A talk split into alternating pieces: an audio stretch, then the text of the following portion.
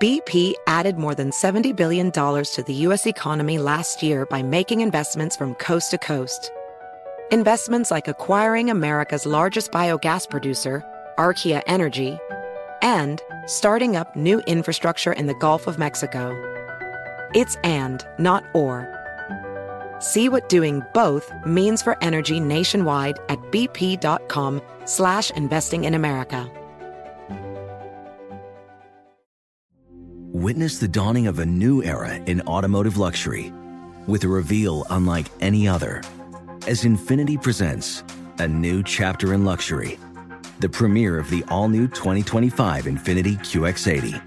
Join us March 20th live from the edge at Hudson Yards in New York City featuring an unforgettable performance by Grammy and Academy Award winning singer, songwriter, and composer, Jon Batiste.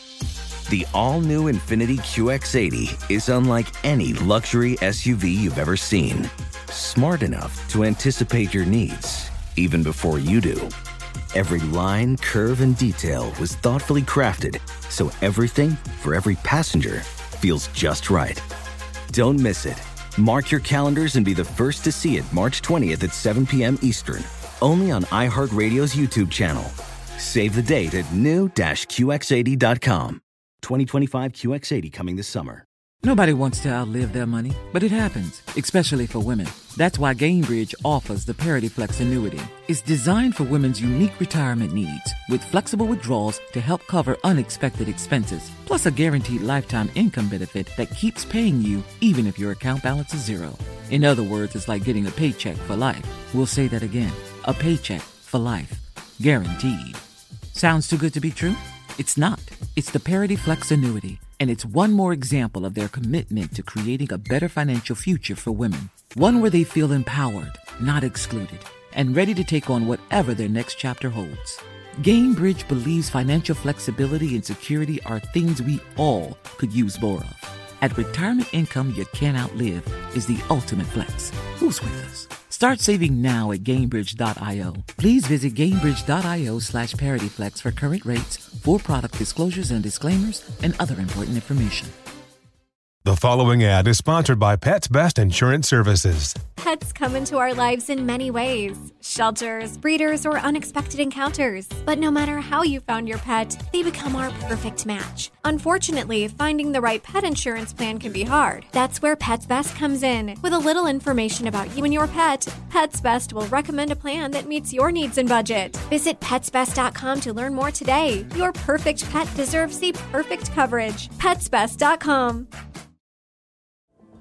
Música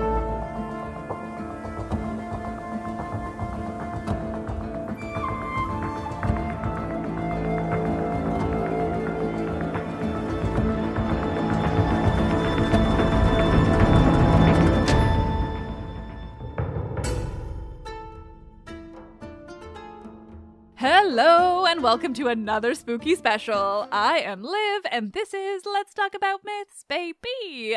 Here for all your spooky, scary needs. Today, we are revisiting an episode from last year, another. I spoke with Antonia Aluko, who's well versed in the world of ancient witchcraft and intersectionality and so much more. Antonia and I discussed the famed Greek witches, Circe and Medea, but specifically how they appear in the very Roman Ovid's work. Because well, they're they're particularly fascinating in that context. They're unique as hell. There is just there's so much more to this episode. How Medea serves as a foreigner, how both of them are Greek, but being written by a Roman, and how that contrasts to Roman witches. It's endless and endlessly spooky.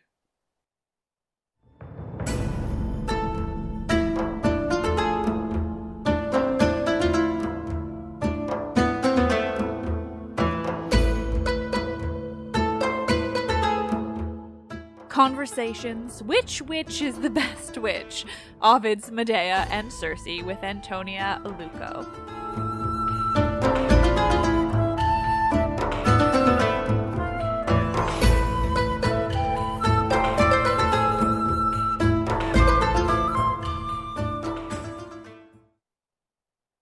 Witchcraft, but then it was like intersectionality as well, right? Like, tell me what you Yeah. study. It's so exciting.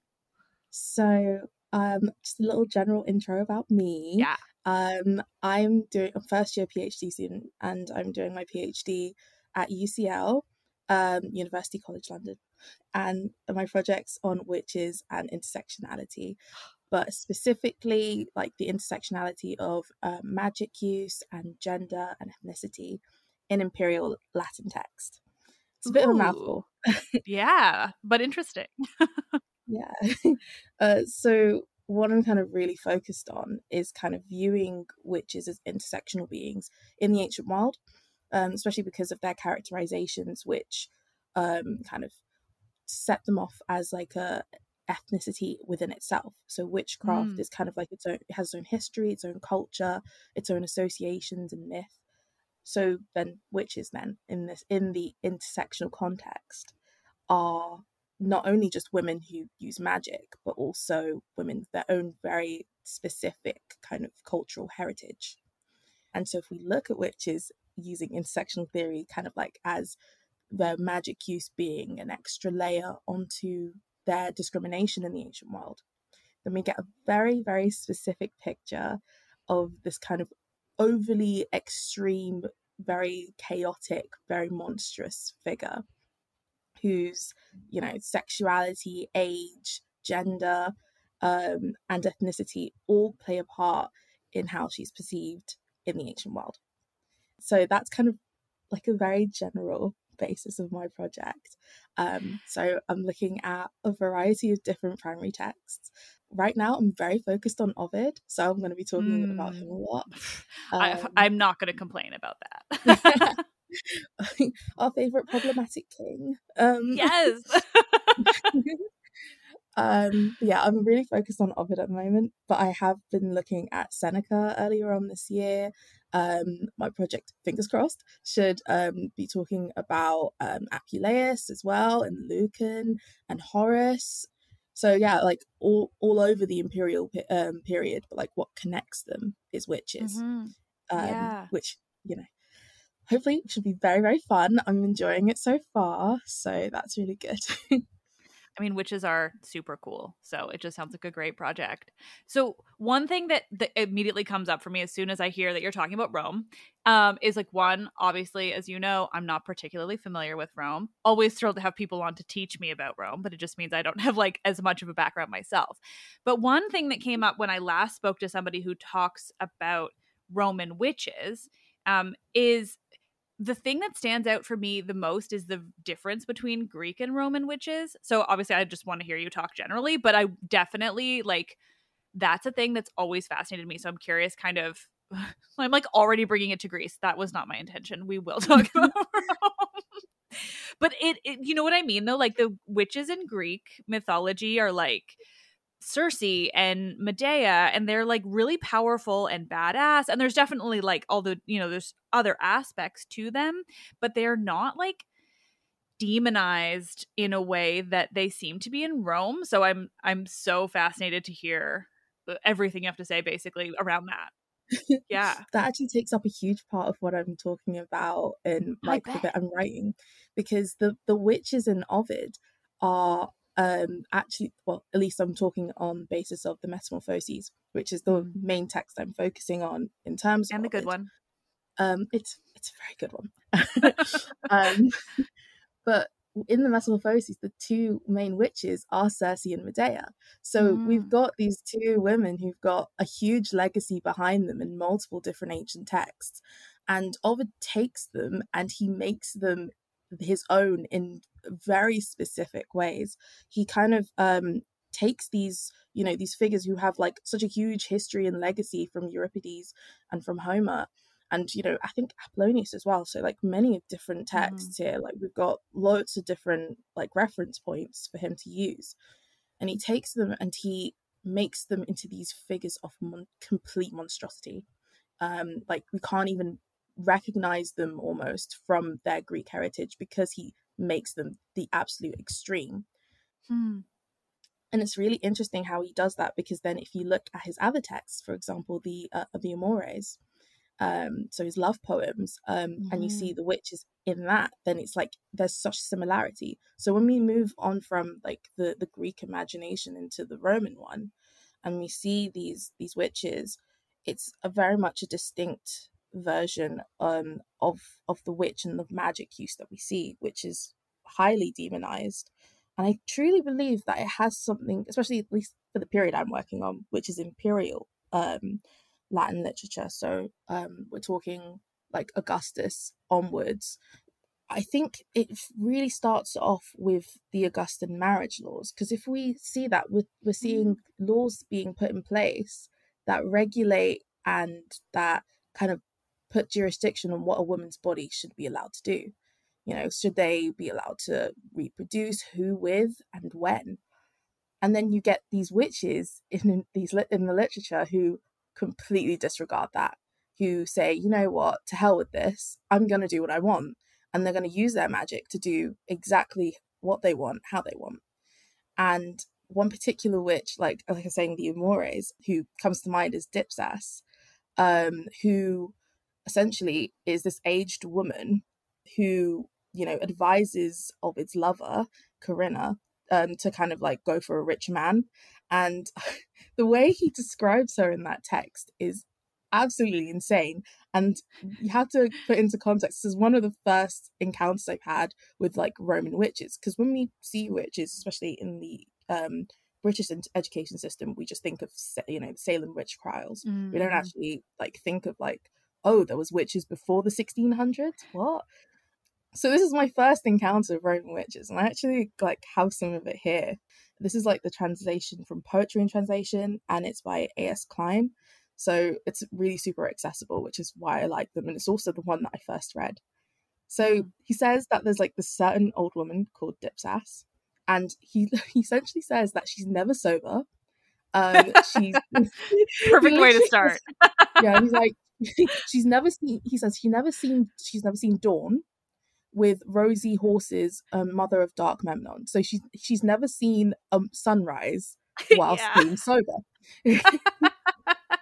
Um and then she's like she's she's learned uh, the magi's tricks and circe's aegean charms. So instantly she's being harkened back to Circe. so like the reader like instantly knows you know what I'm talking, we're talking about Circe here. I know exactly the kind of witch. Um, and then he says, she knows what herbs to use, how to whirl the bull roarer, and the value of slime from mare on heat. When she wants, she can make cloud gather in the sky. When she wants, she brightens the day with a full sun. And if you believe it, I've seen stars drip blood, blood red the very face of the moon. I suspect she changes at will in the shadows of night, and her old woman's body grows feathers. So instantly, you've got this woman who's literally the most horrifying thing known to man being described to us. And not only that, she can use magic, she knows how to use herbs, she can draw down the moon and change the way the moon is seen. And if you think about how witches are perceived in the Greek imagination, it's completely different. Mm-hmm. It's um you know we go from like you know the delicate witches who help you along your journey and make sure everything's going to be fine, and then obviously at the end of Medea um of Euripides version we get you know um a, a, a, quite monstrous view of of her, but nothing to the extent of this. This is a whole new level. Um, and you can instantly see how her age comes into play it's not mm-hmm. just the fact that she uses magic, it's the fact that she's an old woman. She, you know, can't really, you know, she can't really live her life without Ovid saying all of this stuff first of all. it's like, oh, you know what? I'm just gonna advise someone who I really like, and it's like, nope, Ovid's not happy with you, and and this you get this like perception of her that's oddly quite horrifying. Yeah, I that's the one thing I remember too. It, it just as soon as you're saying that is like the Roman witches tend to be more of that kind of idea of like an old crone that really yes. like old and decrepit and like gross. Like he's they're they're described as like pretty gross. Whereas yeah, in, in Greek like for all Medea's crimes, like she is young and presumably beautiful based on kind of everything that happens around her. And the thing about Euripides too is like it is bad, obviously, what she does, but like he really gives you reasons to understand her in a way that is al- obviously my favorite thing. Like I I talk about it near constantly, but but like you get it. You're like, yeah, you know, she did these horrific things, but like I wouldn't do it myself, but I can see how she got there. Whereas this witch is like, nah, she's just fucking with shit. Like she's just causing trouble. And that's where like Medea Ovid's Medea really interests me because I 100% like you I absolutely love Medea um especially the Euripides version because I I read it and I was like oh my gosh like I can understand exactly why she did that like it yes. was so justified you know we hate Jason you know screw him um um but then we get to Ovid's Medea and she is um the most unsympathetic character um and I truly believe that it's because he wants to he wants us not to like her. He doesn't want us to sympathize with medea in the same way that euripides does. Um, yeah. and it's really clear because in the beginning of um of ovid's telling of medea in the metamorphoses of book seven he spends like a good hundred lines giving her a soliloquy. Um and in that she's essentially saying that she shouldn't love jason she shouldn't allow it you know this shouldn't be happen you know she shouldn't help him with the golden fleece um, she should just leave him alone because this is not good. And like she's gonna lose her homeland. And it's like, oh, okay, cool, cool, cool. I understand, you know, she's saying that she shouldn't go for him, and that makes her sort of redeemable because she then resembles, you know, the girl in his love poetries, mm. who kind of, you know, is just, you know, umming and ahhing about whether or not she should go for her love. And she's relatable. And then all of a sudden she starts to help Jason. And then she becomes this horrifying character. And it starts as soon as the soliloquy ends. Cupid turns his back on her. He's literally like, you know what? Ooh. I'm washing my hands. I have nothing to do with this girl. You know, it's I I have nothing to do with her. Like so she she's basically rejected by Cupid. Um he t- literally think the word he uses is like tergo. He literally turns his back on mm. her and then the line after that, she's like, Well, I'm going to go to Hecate now. since, Cupid won't help, it's like the kind of sense of like, since Cupid won't help me, I'm sure Hecate will. Yeah. Um, and as soon as she does that, it seems like how she's she's picking her magic use through Hecate over her love. Um, so something that's more relatable to the reader of just you know falling in love and not show like un- this kind of forbidden love, not sure if I should go for it or not then turns into, oh, I'm just going to use my magic to make everything happen. If the gods won't help me, I'll use my magic. And, you know, that works for a little bit in Ovid until you get to the point where she's trying to um, save his father. So I'm never sure how to say his name. It's like Aeson. Oh gosh, don't even. I the amount that I hate saying that name because it feels wrong no matter how I say it. So yeah, I'm with yeah. you. And also we can just say Jason's father. oh, yeah. Jason's father. um but yeah jason's father essentially when she's rejuvenating him so basically like he's about to die when they find when they eventually get back there he's about to die so they're like oh you know what might as well save him um so jason begs medea like hey can you just save my dad please and um, she's like, well, Hecate wouldn't allow that. So now we've got Hecate's turning her back on her.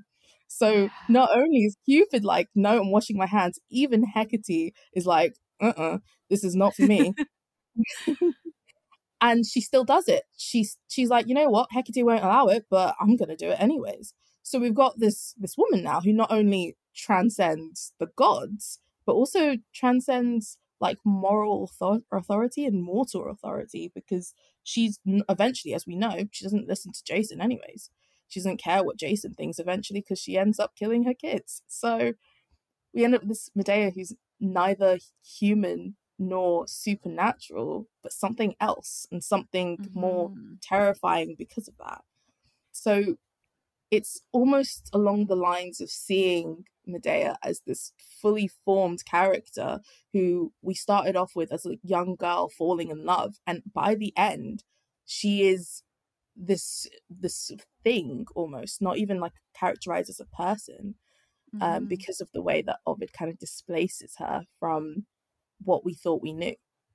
I love that. So uh, I've definitely read the Medea sections in in Metamorphoses, um, but it was a while ago now. So the only thing that I can remember, like really distinctly, though, and I remember I like like was talking about this once, and it's like the thing I know specifically is from Ovid and no one else is that moment when she I, either it's for the potion for Jason's father or um or the when she's like about to kill the other king um I'm Peleus um with like the, his daughters and everything like because she rides around like the whole world on her dragon chariot and it's like the most badass moment of anything ever. Like she goes everywhere and it's like I'm just riding on my dragons, like just getting whatever potions I need.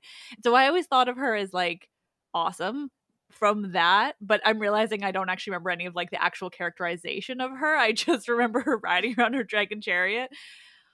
But that part is also so interesting because when you look at what Ovid says while she's traveling, she's basically, you know, lads torturing Greece through Greece. That's literally what's about to happen.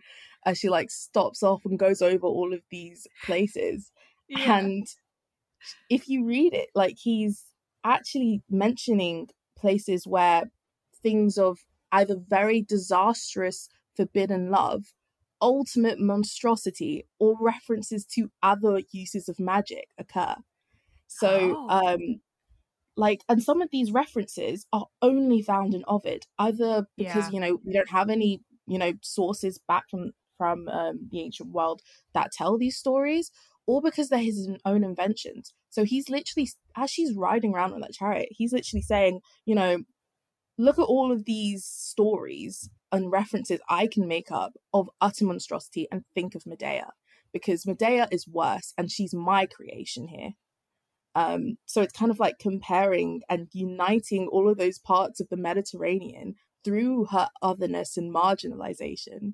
And we get this view of Medea, who is not only, um, you know, at that point, at the height of her monstrosity, literally because she's like in the sky, but also, but also because she's literally like this is the point where she's murdered multiple people. She's she's got so much blood on her hands; they're just red now.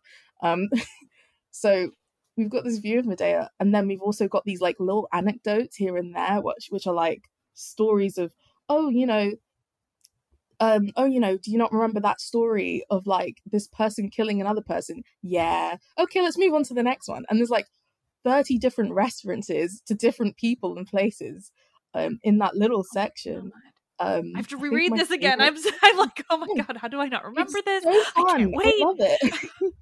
it's so so fun, and um, one of my favorite references um, that he makes throughout the entirety of Medea's story, because there are a lot, are the ones to Circe because it kind of links um, book seven and book 14, which, funnily enough, are seven books apart exactly. So you've got mm. in two different halves of the Met, you've got one witch for each half, and that's almost like it's too much. We can't put any more witches in this in this book because that's just too much monstrosity. So you've got these two witches equal distance apart, hmm. both mm. very similar to each other, both the descendants of Helios, both um, able to wield magic, described as ethnically other, described as, you know, kind of close to the gods, but still very, very distant.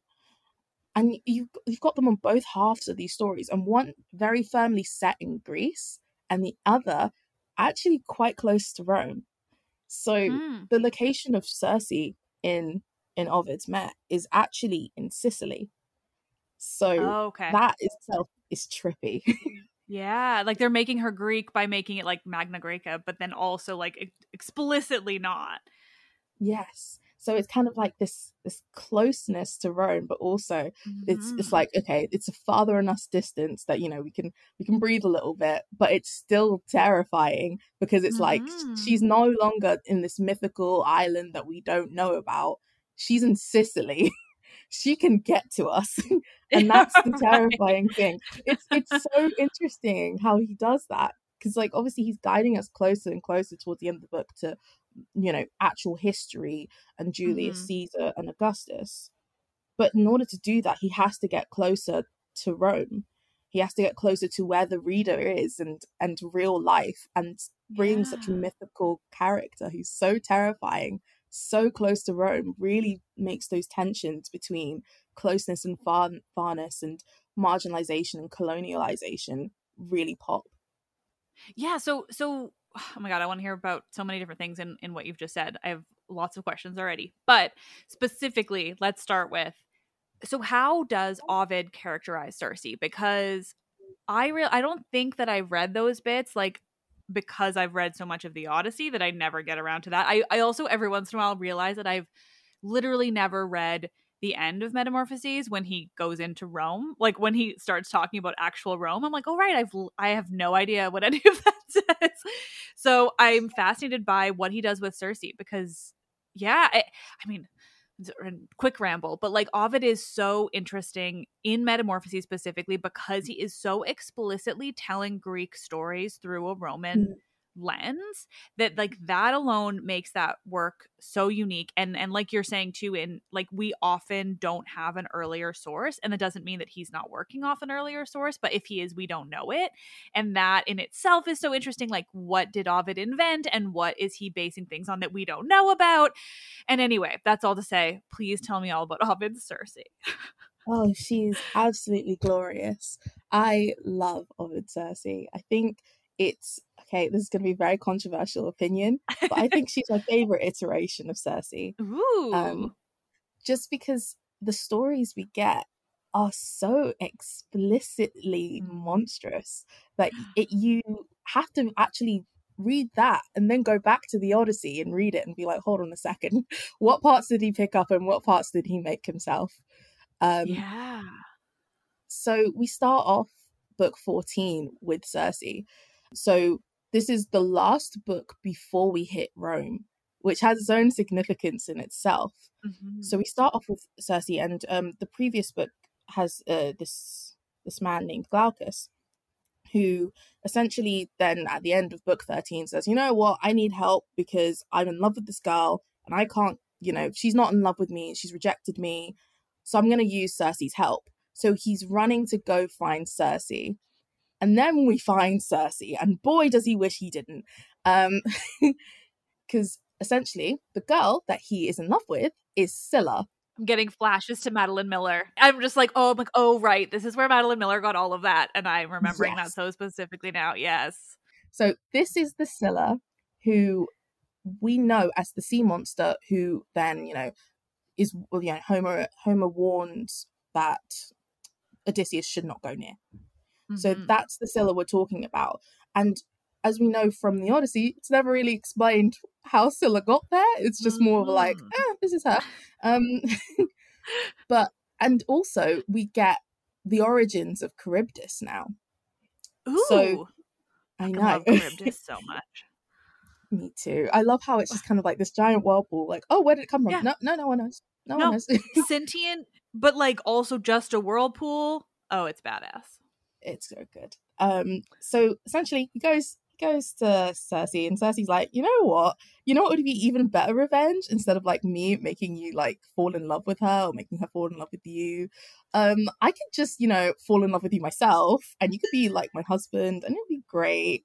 So can we just do that? And she, he's like, uh, uh I don't want this. he's like, I did not consent. I don't want this. Um, and she's like, hold on a second. Did you just say no?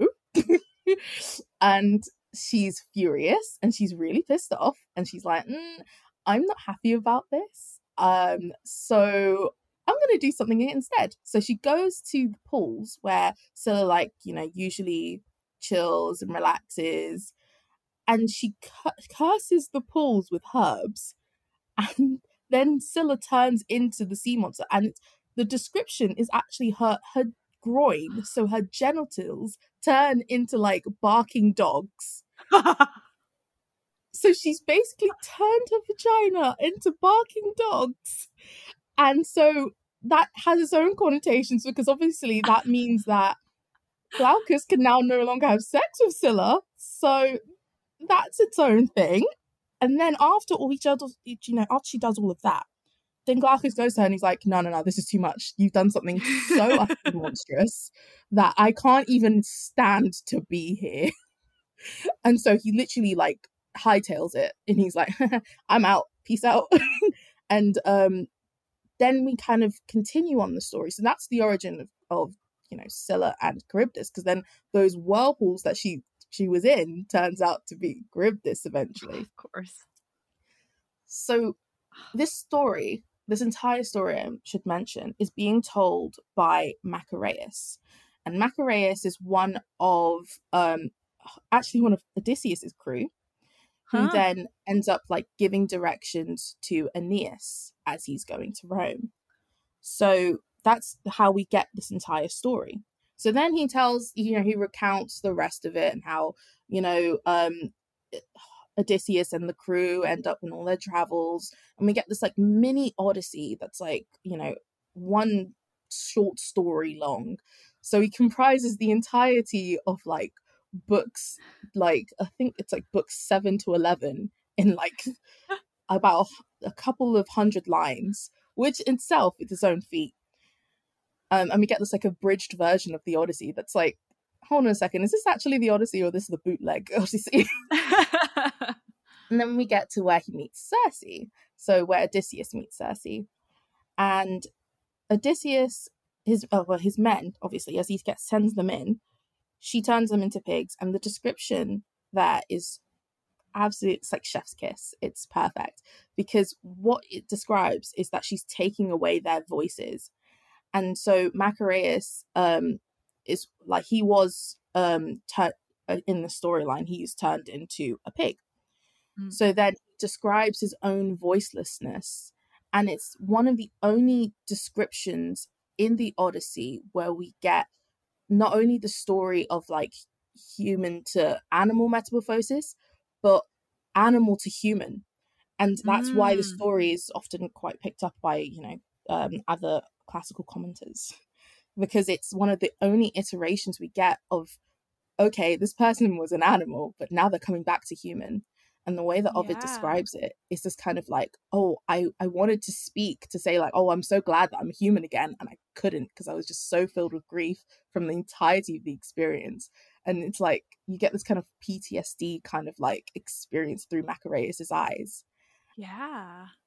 and I think like um my my favorite part of that is when she um so we always assume from the Odyssey that like you know she just spent a whole year like having sex with him um and just having like having a jolly old time. But the way that she, but the way she describes it well the way Ovid describes it is as um a marriage. So she takes him in to the thalamus so like literally the marriage bed.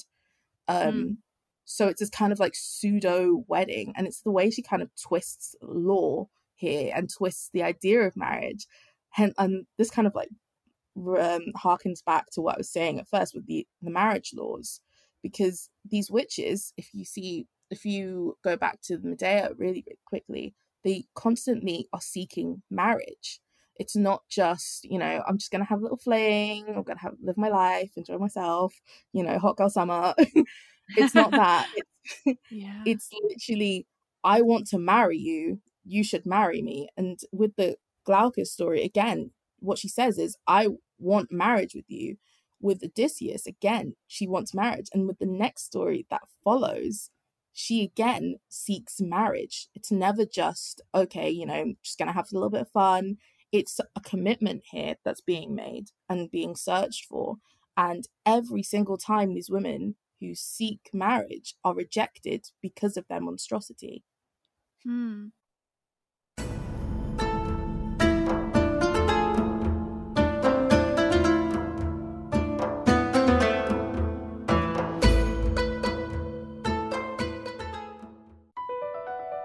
BP added more than $70 billion to the U.S. economy last year by making investments from coast to coast.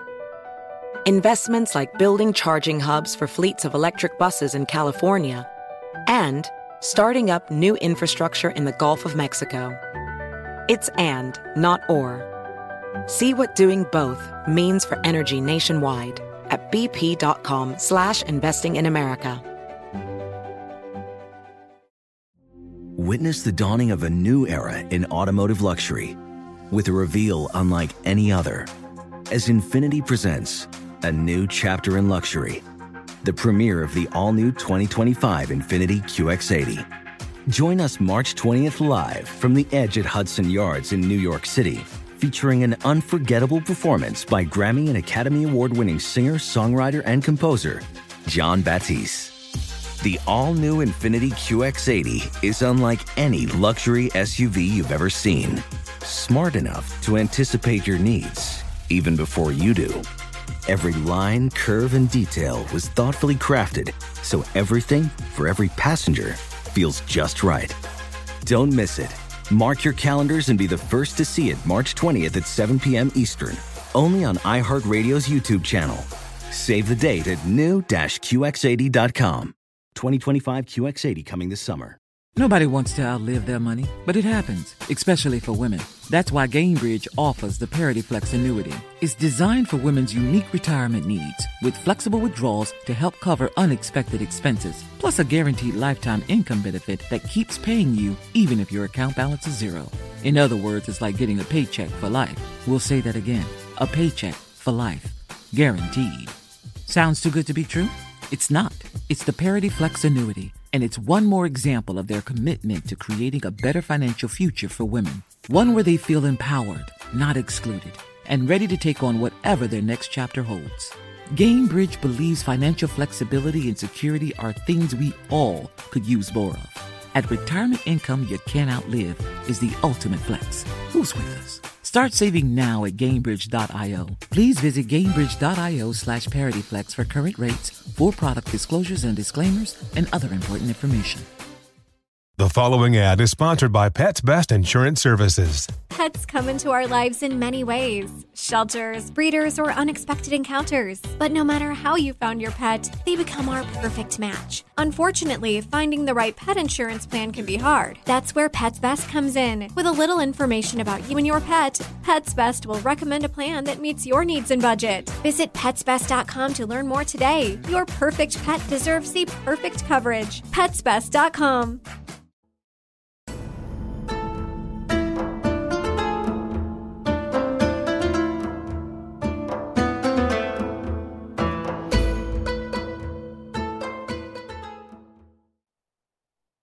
So the final story of Circe in book 14 is uh, with Picus, and it's the o- origin of the story of um, how we get the woodpecker. Oh. Um, so Picus is in love with this girl called Canens, and you know everything's going perfectly fine until he accidentally runs into Circe's grove, and Circe sees him and falls in love with him instantly. And she's like, okay, so you're going to marry me, right? Third time lucky. and he's like, nope, I'm in love with Canens. And she's like, you know, pissed as per usual. and was like, you know what? If you're not going to marry me, then I'm going to like turn you into a woodpecker. And then his men follow after him and are like, um, so where's our king? and this, I spent like a good two hours just looking at this line but they say that she recited curses and spoke magic words, worshipping unknown gods with unknown incantations. Right? So at first I was like, oh, okay, cool, cool, cool, that's fine, that's fine. And then I looked up what word he used for unknown. And mm. you could believe my excitement when he used the word ignoto. So that word, it usually like when you look at commentaries, they say, oh, just translate it as unknown or unfamiliar but the etymology of that word means foreign. So she's speaking to foreign gods here. She's speaking, you know, with a foreign language, a foreign. Um, uh, well, Ovid likes to use the word Carmina when he speaks of witches as they're they're conducting their spells, they're singing it. Mm. So she's literally singing a foreign song, speaking these to, to these foreign gods and her magic words, and that's what brings in ethnicity here for me it's the fact that not only is she you know quite close to rome but not she's not really sicilian she's something else because she mm-hmm. comes from the mm-hmm. gods because she's a descendant of the gods but she's also speaking a language that isn't you know, that isn't Roman, it's not Latin, it's not Greek, it's completely foreign. And that's what lets her transform um, Picus. It's what lets her yeah. do all of this. Um, so that's you know, it's a, it's a fun line. yeah. So we've got these two like quote unquote barbarian witches like spread throughout and causing all this trouble. Oh, I love that. It's so great. I I'm not gonna lie. I literally I've spent months writing about this, and I there's just more every time I sit down. I'm like, oh, you know what? I think I've thought of everything that I could do, and I just keep finding more, um, yeah. which is fun. We love it. Yeah. Can I tell um, you something I just thought of with all of this? Yeah. um. Eh, so one thing that's never really occurred to me and this is why I love conversations because it just makes you think about things in a different way. Like I just it's great. Um so I've never really thought about why Aeetes and Medea are are like from Colchis. And then I'm thinking of now like in association with Circe as well. Like it's always felt weird to me that these children of Helios, these children of like a major titan god are barbarians, are not Greeks. Um and now it seems like i'm not i'm sure this is obvious to some or maybe i'm you know intentionally discrediting myself but like it's where the sun is from like they're coming from the east and so they're seeing the sun rise in the east and and like therefore we get these eastern gods and i've just never thought about it this way now i'm like i feel like this was obvious but maybe it's not. I'm gonna take it as not but i'm kind now i'm just it's like running through my brain of like we've got these eastern gods these quote unquote barbarian gods but really it's just because the sun is literally in the east. That's now i'm obsessed with insane. That's so smart. It's so fun right? Like that's so how did i not think about that i just i it's and now I'm like, oh my god, like it's so interesting. Like, of course they're from Colchis. It's literally the east. The sun comes up. Obviously they're over there. That means they can't be Greek because the sun isn't in Greece. That's so smart. Like genuinely. I I had never thought of that. That I'm so glad. I'm so glad because I think of it and I'm like, is this a thing that everybody already realizes? So I'm very glad that it's not. I'd never thought of that. I just was like, oh, you know, they're connected, and it's like I I never well, thought of that. Yeah, because I I think it all comes down to like the thing that runs through my whole podcast, which is that like we are modern people who live in this modern world with a modern understanding of a modern understanding of storytelling and narrative structure. And so we often like attribute these types of things to like well that was just like a story decision. Like it was just like a narratological decision to to like make Aeetes the king of Colchis because like okay he's from over there or what have you. Like whoever was first writing that story we think we just they wanted to do that. And it's like no that they never wrote stories like we write stories. There's always a reason for something. It's never just like a random choice to put somebody somewhere. And it's like in hindsight like obvious obviously it's not a random choice to put these explicitly like important greek deities in not greece. Like obviously there's a reason for it. Anyway yeah, it's kind of like very excited saying, by this. kind of tension of distance um yeah. where it's like oh you know they're very close to us like we're literally reading these texts they're like right in front of us but they're also far away which makes it safe um, yeah. So it's kind of like messing with that little bit of tension and pulling and tugging here. Yeah, and then, when then we get to like look at why, like what it means that they're Eastern. So then it's like an examination of like what you're talking about. Circe being like not Greek, even though she's Greek, you know, and and Medea being not Greek, and like okay, well if they're explicitly these Eastern deities just by nature of the sun rising in the east, then then how do we navigate that? Well, Circe gets to speak this foreign language and and Medea gets these barbarian tendencies and oh, it's so interesting. It's very fun. I'm not gonna lie. I do really, enjoy just like spending my hours. I'm like, oh wow, I could have written a whole paragraph, or I can figure out why this one reference from Ovid is relevant. Like, there's one particular reference uh, when Medea is like going across um, the Mediterranean, of the Telchines. And I was like, hold on a second, who are they? I was like, never heard of them before yeah. in my life.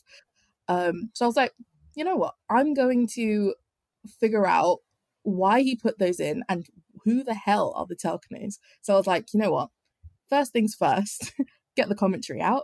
It's got the commentary out, and they're like, oh, it's a reference to an ancient race of magic users. And I was like, Hmm. what? I was like, okay, that sounds cool. Then I go a little foreign. bit deeper. Then I go a little bit deeper. And I I'm like, okay, where did he get that name from? Like, I'm gonna just type it into Google and then I see Callimachus. And I'm like, Callimachus? You mean the same Callimachus that inspired a whole bunch of Ovid and his short poetry? So I was like, hmm, let's read some Callimachus. Then Callimachus then tells me that the Telchines were like an ancient evil race of magic users who basically did something to the gods. We don't know what. They did something to the gods and they were essentially destroyed, like wiped off the face of the planet because they Mm. offended the gods. Um, which, if you think about it, a lot of connotations and relations to Medea then. Because, like, if we've got this ancient race of magic users literally wiped off of the face of the earth because they disrespected the gods, and Medea's done so twice in her story by with Cupid and Hecate, then I don't know. I see links. I see links. Well, well, not to mention like though it's not necessarily explicit in in the versions of Medea we have, but like her her killing I guess just mostly her killing her children, so like that Euripidean idea is like inherently the worst thing you can do, right? Like if if Mm. anything's going to bring the furies down on you, it's killing a family member. So we don't have versions where she gets, you know, chased by the furies, but like you can presume that it happened. So you even got like in, in you've got that those explicitly angering the gods, er, uh, Cupid and, and Hecate, and then and then like it, not so explicit, but certainly the number one thing the gods are going to punish you for of like killing your family members. Exactly. And like um just to continue on my, my rabbit hole, I then Mm. started thinking I got like a little footnote and the footnote was to Strabo and I was like, what what does Strabo have to do with this? So I literally went on a rabbit hole through like from Latin to Greek back to Latin and then I went to Strabo and I was like, hold on a second, wh- why am I being redirected to Strabo? And turns out, not only did these race, you know, disrespect the gods, but they were also rivals to um they were also rivals to Callimachus. And I was like, how can they be magic users and rivals? Well, the first poem in um in Callimachus, Callimachus's, I think it is Aetia, is basically called Against the Telkines, where he literally says, you know, I hate these people because they hate my short poetry. And apparently they've like Mm. complained for years about how short his poetry is. And he's like, well, my poetry needs to be short because I'm not going to write volumes and volumes. And I was like, okay, cool, cool, cool. But then I'm like, what like, a weird complaint. I love that. Exactly. I was like, cool, cool, cool. Mm. He was like, they're like, I don't like it. I want epics. And I'm like, me too, but like, let the man write his poetry. Um, and I was like, what does this have to do with Medea? And I just had, I sat down with it for days and I was like, what does this have to do with Medea? Why has he mentioned them? And then I remembered who also writes short poetry? Ovid. Okay. So who also uses magic? Medea. Who, so he's basically saying that just like the Telchines are rivals to Callimachus, I've got my own rival, and my rival is not only any old race of magic users, it's Medea hers- herself. and not only, I know, and not only is it Medea herself, it is Medea who is currently riding all across Greece, has killed like four people by this point, um, and she's a better rival than you. And also, she can sing her own songs. So it's not even like she is just um you know this figure who just wields magic. She also uses carmina in the same way that ovid does but her her carmina is one that causes monstrosity while his carmina is one where you know he can change forms like he does he says at the beginning of the metamorphosis so he's rivaling callimachus here by modeling a kind of literary rival throughout his story and that literary rival are the witches that he puts in the Met. And it's like it's this whole full circle moment. And it's like i spent three days on this and i didn't sleep. I don't know. There's so many in that little passage of her like riding across the aegean. Like there's so many Mhm. little stories that's like oh this is a random offhand story that relates to someone killing their family member. And i'm like huh wonder why he put that Mm. there Mm. so it's kind of like you, you get these little rabbit holes when you see Ovid and he's he mentions so many things offhand and I first I was just like oh he's just doing this to show off. So like saying like you know I've got like a whole storybook in my head like gang gang. So at first it's like okay that's fine. And then I'm like hold on a second he wouldn't just put that there for nothing. Like you said like there's no reason why he would put that there and fill up the you know the meter of like his lines for nothing so once you dig deep into those references, you get anecdotes that relate to the main story. And it's just it's a whole full circle Oh. moment. It's great. I just want to read so much more of the Metamorphoses. I, I I'm like, oh my god, I, I don't know nearly enough now. I, I'm obsessed with it. Especially what I love about Ovid is, you know, we've been Mhm. talking today about two Greek, like mainly about two Greek witches here, inherited by, like, you know, from Greece. He is essentially right rewriting these stories um, as his own kind of fan fiction of like what he Mhm. wants to happen and how he wants to perceive these witches um, who kind of lie on the extremes of femininity and of ethnicity as well. So what I'm kind of mainly focused on is how we can view them as intersectional beings who are being discriminated in this text, who are being portrayed in a very specific way that kind of makes us not want to like them, and why that might be. Yeah. Well, Metamorphoses is so great for like you're saying fan fiction because it really it's like he's doing his own whole thing like these it, it, it is a roman source he's coming at it as a roman but at the same time like 90% of the stories in there are explicitly greek.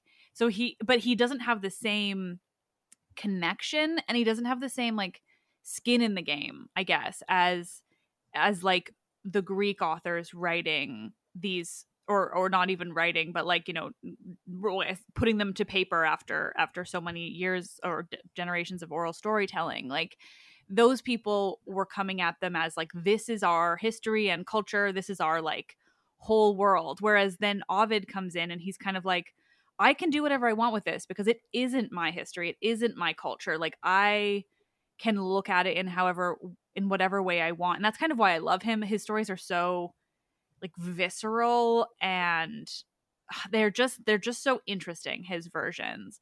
Not to mention i think that he actually like is interested in in examining trauma particularly like sexual trauma w- amongst the gods and things in a way that no other author tends to really like be into but oh i just i'm so thrilled to be to have this be like revolving entirely around the mm. metamorphoses. It's something that like i haven't gone back to that text in too long now and i'm realizing that and i'm like okay like how See, how can i dive back in? Yeah, because I first read it in translation. I first read everything in translation. Um, i mean i don't I, I- don't know latin or greek so no judgment there it's taken me a hot moment, and I'm still on the journey. But I will get there eventually. Eventually, I will be so fluent in Latin and Greek that I will just be able to just interchangeably use it in everyday conversation. i but love it's that taking a moment because like you know not It's everyone easy. grows up knowing latin and greek and studies it Yeah. in school like that's not a thing and we need to break out of the norms of of expecting that of people as well um so what i was going to say was that um i first read it in translation and so in translation a lot of this these details are omitted they're not really like Mm. brought in because they're either it doesn't fit the this natural flow of the storyline like these references don't really help the natural flow and they're not as important to what we're trying to get to which is the main overarching storyline. Mhm. so they're usually omitted or if they're mentioned then they're like offhand lines that don't really make much sense. Um so when you go back to the latin and you look at it and you're like this is a completely different text. This is not what i read. Um like for example a really good example of that actually is when in Mm. medea's soliloquy when she essentially starts talking about why she should go for Jason because she's kind of tossing and turning between the two options. She kind of spends a hot moment just going, Well, you know what? Why would I want to stay in Colchis anyways? Why would I want to stay in this barbarian land where there's no art and there's no culture and like where um you know I would be so much better off in Greece anyways and it's like it's comes from this very colonialist standpoint if you look back at it mm. from like saying like you know barbarian culture doesn't have anything to give us except people like medea. You know otherwise we've got you know arts and culture of greece and why would i not want to go there? And i'm going to be a hero once i've saved jason and everyone will love me.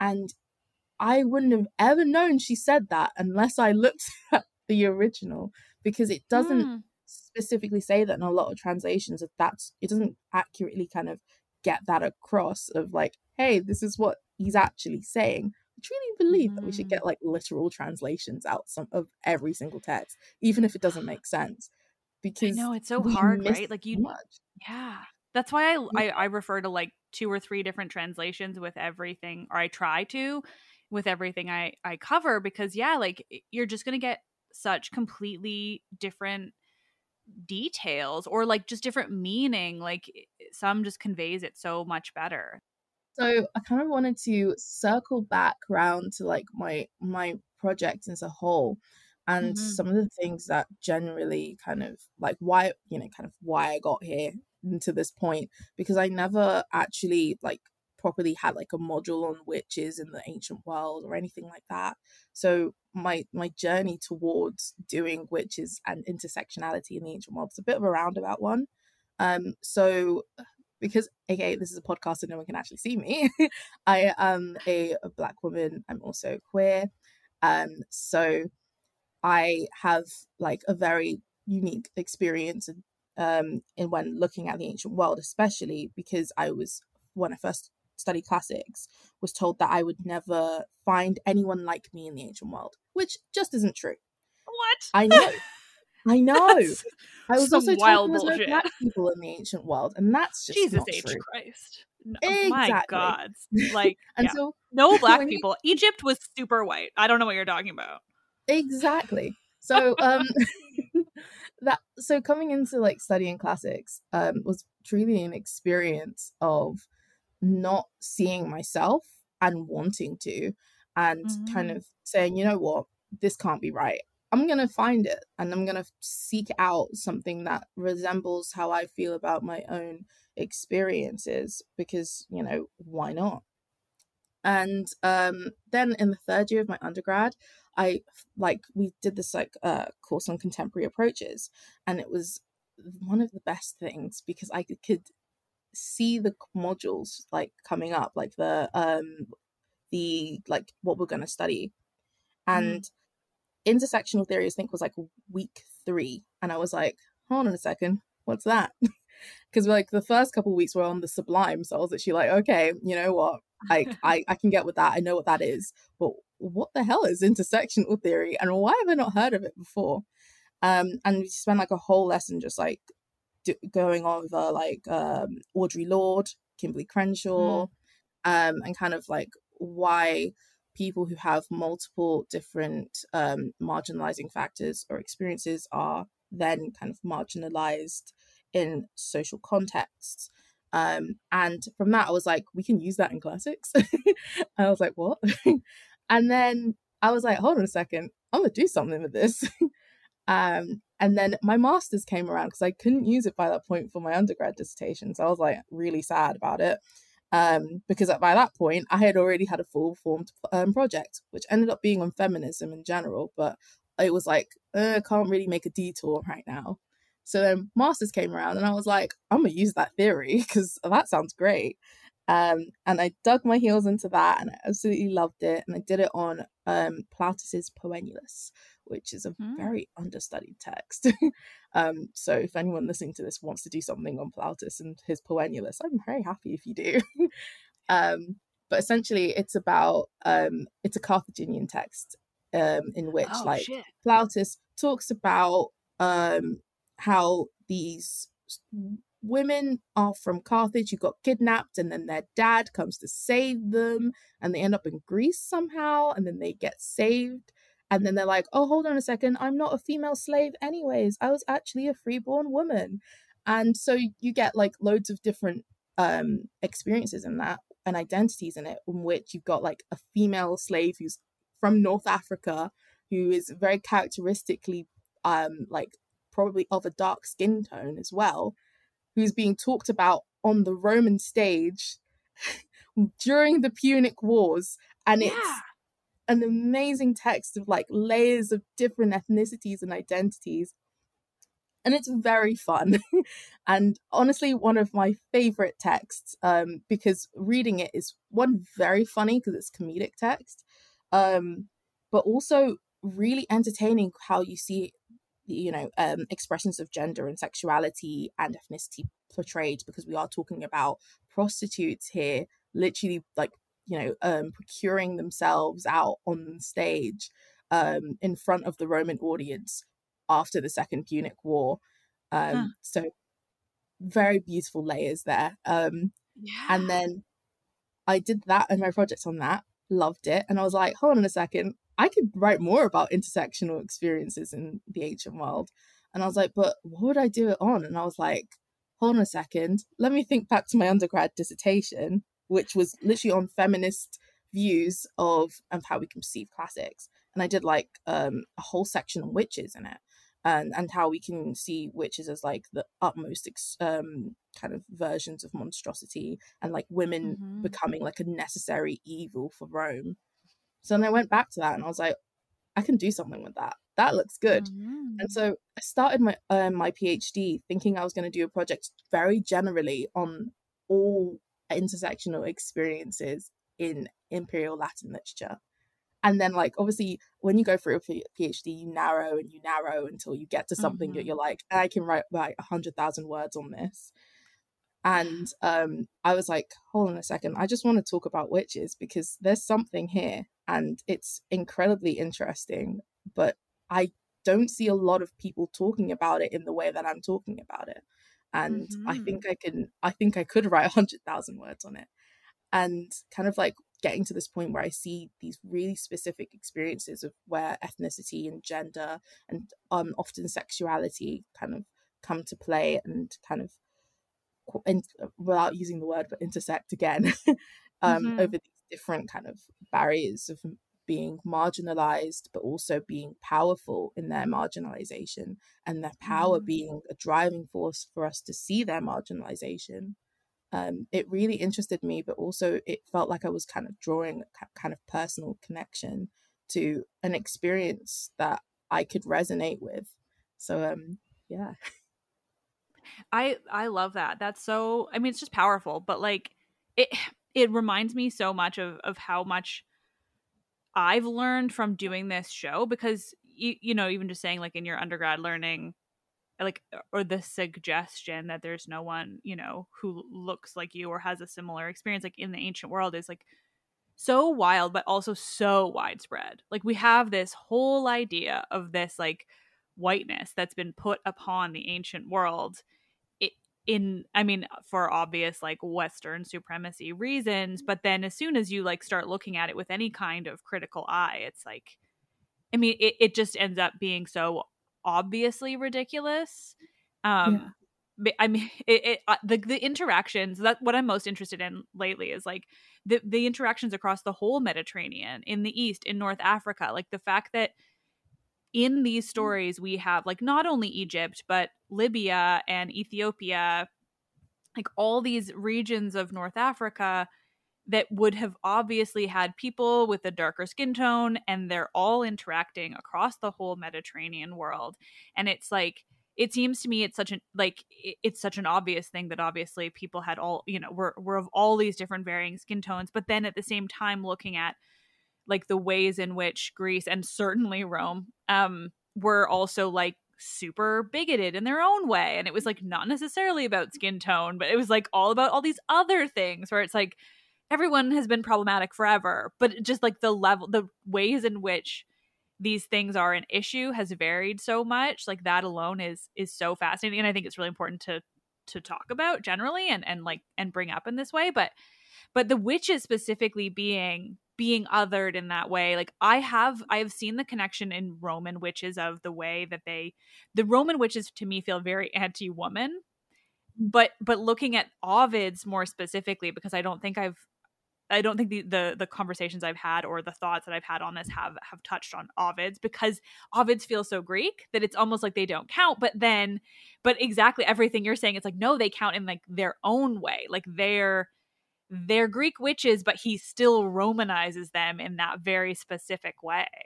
Yeah, and I think um like even just kind of understanding what my hope is that through understanding the ways in which we see these imperial witches we can start to unveil and uncover some of the ways that real roman witches were perceived in rome so how does a person who you know uses medicine or magic navigate their ethnicity and their gender and their sexuality and age through the ancient world. And of course like ability runs into it as well.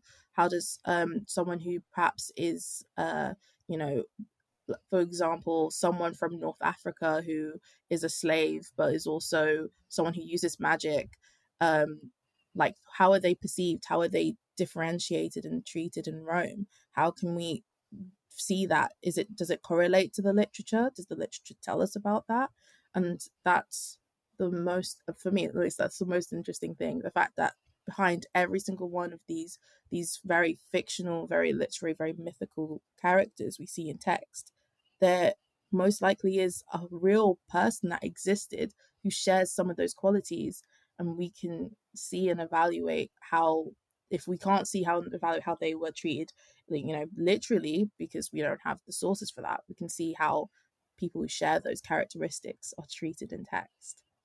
Mhm mhm oh yeah i love the idea of the real people behind it especially in rome because like again i don't have the greatest knowledge but like i know the carthage of it all and so it, like it, just that alone they have such an interesting relationship with Carthage, but I'm sure that also meant that there were a lot a lot of enslaved people from Carthage.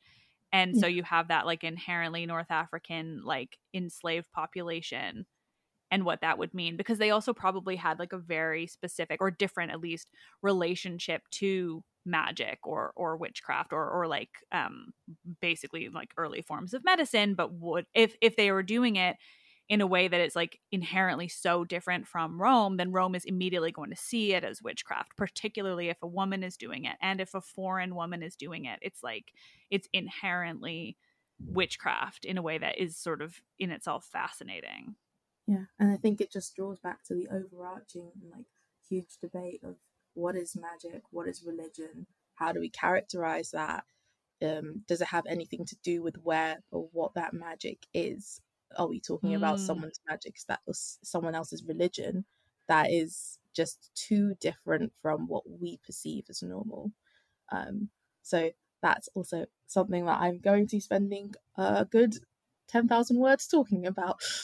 yeah. Well, when you have more on like the real people behind it, if you do or any of that, oh my God, come back on certainly for oh, anything sure. but also like that's fascinating just thinking about the the real people it reminds me i don't know if you listened to the episode i did with christy vogler who um, yes. is looking at witchcraft and medicine yeah that one was so fascinating too because it it's so it touches on that like in a way where it's like if a woman was doing it it was witchcraft and if a man was doing it it's medicine and like that alone is yes. so interesting but adding the like then the the issues of of like foreign and and like the intersecting of of like the different regions and things even on top of that would be extra mm. interesting and you know what's really funny is that when you mentioned that it just reminded me that in ovid's met with medea there is a part in it where she tells jason what herbs to use and what words to say but mm. he's not a magician only medea is medea is the sorcerer but jason isn't even when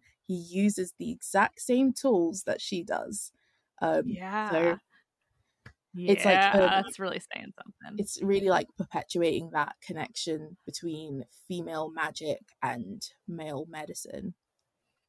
Hmm. Yeah. Oh, especially with Jason, it like really is just like salt in the wound too, right? Oh yeah.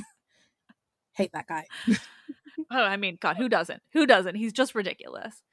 Oh, I I'm so fascinated with all of this. Like I, I just hadn't realized how. I mean, I know Medea is always seen as like a quote unquote barbarian, but the idea that Circe becomes that as well in Ovid, and the then the inherent link that has to witches is brand new information, and I'm kind of obsessed with it now. Well, I've got um when I eventually finish my PhD, fingers crossed, um, you'll be one of the first people I send it to. Oh, please. And just come right back on the show and tell me everything else that you've learned since then, and we'll have a great time. yeah. It'll be super fun as well because I would have then not only one finished so I can finally like exhale. Um yeah. I would have done like other text as well, probably uh, mm-hmm. uh, fingers crossed, hopefully, um, drawn some other connections um, because I can almost tell that I'm going to have a lot of fun um, comparing uh, Seneca's Medea and Ovid's oh, yeah. because yeah. Seneca does something very different with Medea. He takes he doesn't take the Euripidean version at all.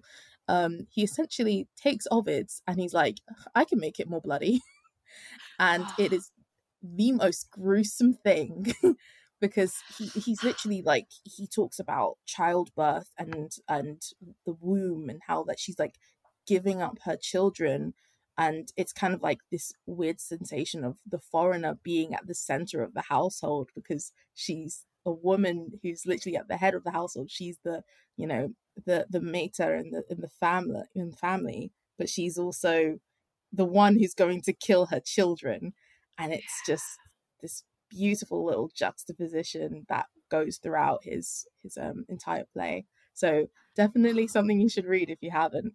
I know. I was just gonna say. I know. I I know. I should read Seneca's Medea, and it's like I always it's it's on my list, but I always forget it's there until somebody mentions it, and then I'm like, shit, I really, really want to read that, but I just I need to read more Rome, more Roman literature generally.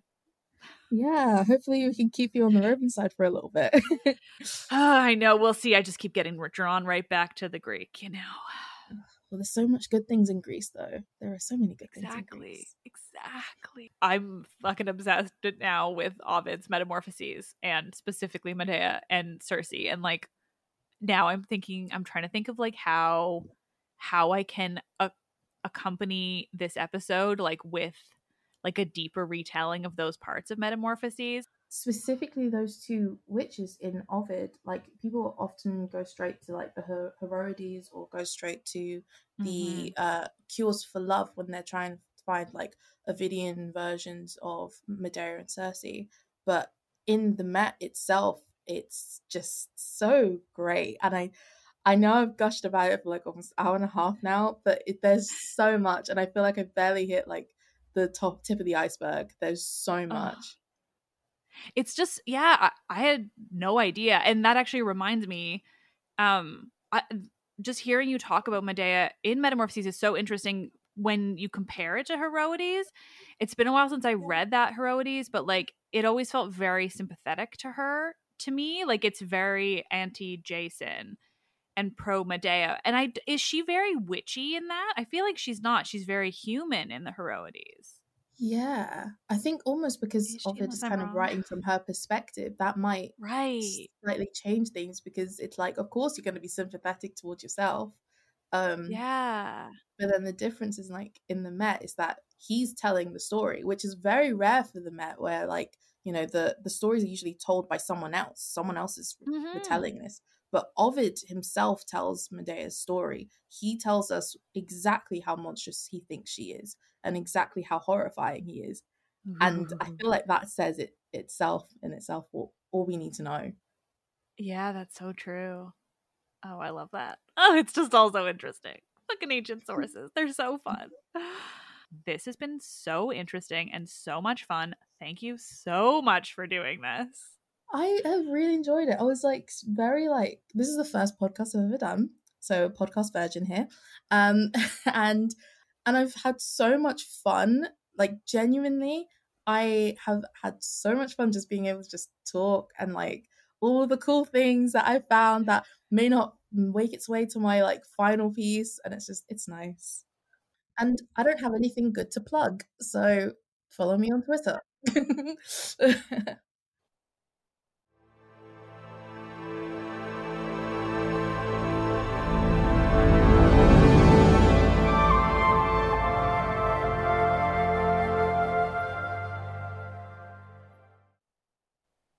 Let's Talk About Myths, Baby is written and produced by me, Liv Albert. Michaela Smith is the Hermes to my Olympians, perhaps more colloquially known as the assistant producer. The podcast is hosted and monetized by iHeartMedia. Listen on Spotify or wherever you get your podcasts.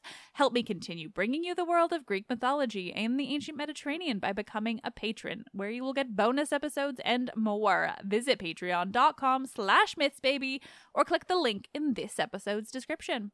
I am Liv, and I love this shit, especially spooky season. I just couldn't, I couldn't resist. I'm bringing you everything for a whole week because happy Halloween.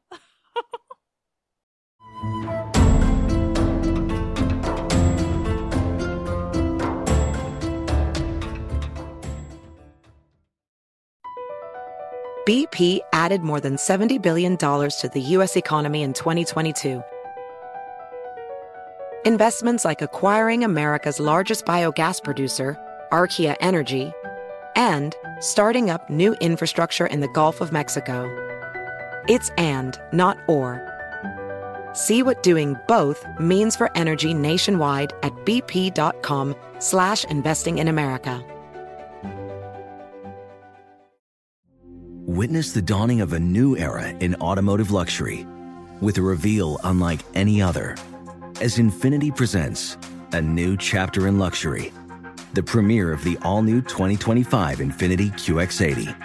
Join us March 20th live from the edge at Hudson Yards in New York City, featuring an unforgettable performance by Grammy and Academy Award winning singer, songwriter, and composer, Jon Batiste. The all new Infiniti QX80 is unlike any luxury SUV you've ever seen. Smart enough to anticipate your needs even before you do. Every line, curve, and detail was thoughtfully crafted so everything for every passenger feels just right. Don't miss it. Mark your calendars and be the first to see it March 20th at 7 p.m. Eastern, only on iHeartRadio's YouTube channel. Save the date at new-QX80.com. 2025 QX80 coming this summer. Nobody wants to outlive their money, but it happens, especially for women. That's why Gainbridge offers the Parity Flex annuity.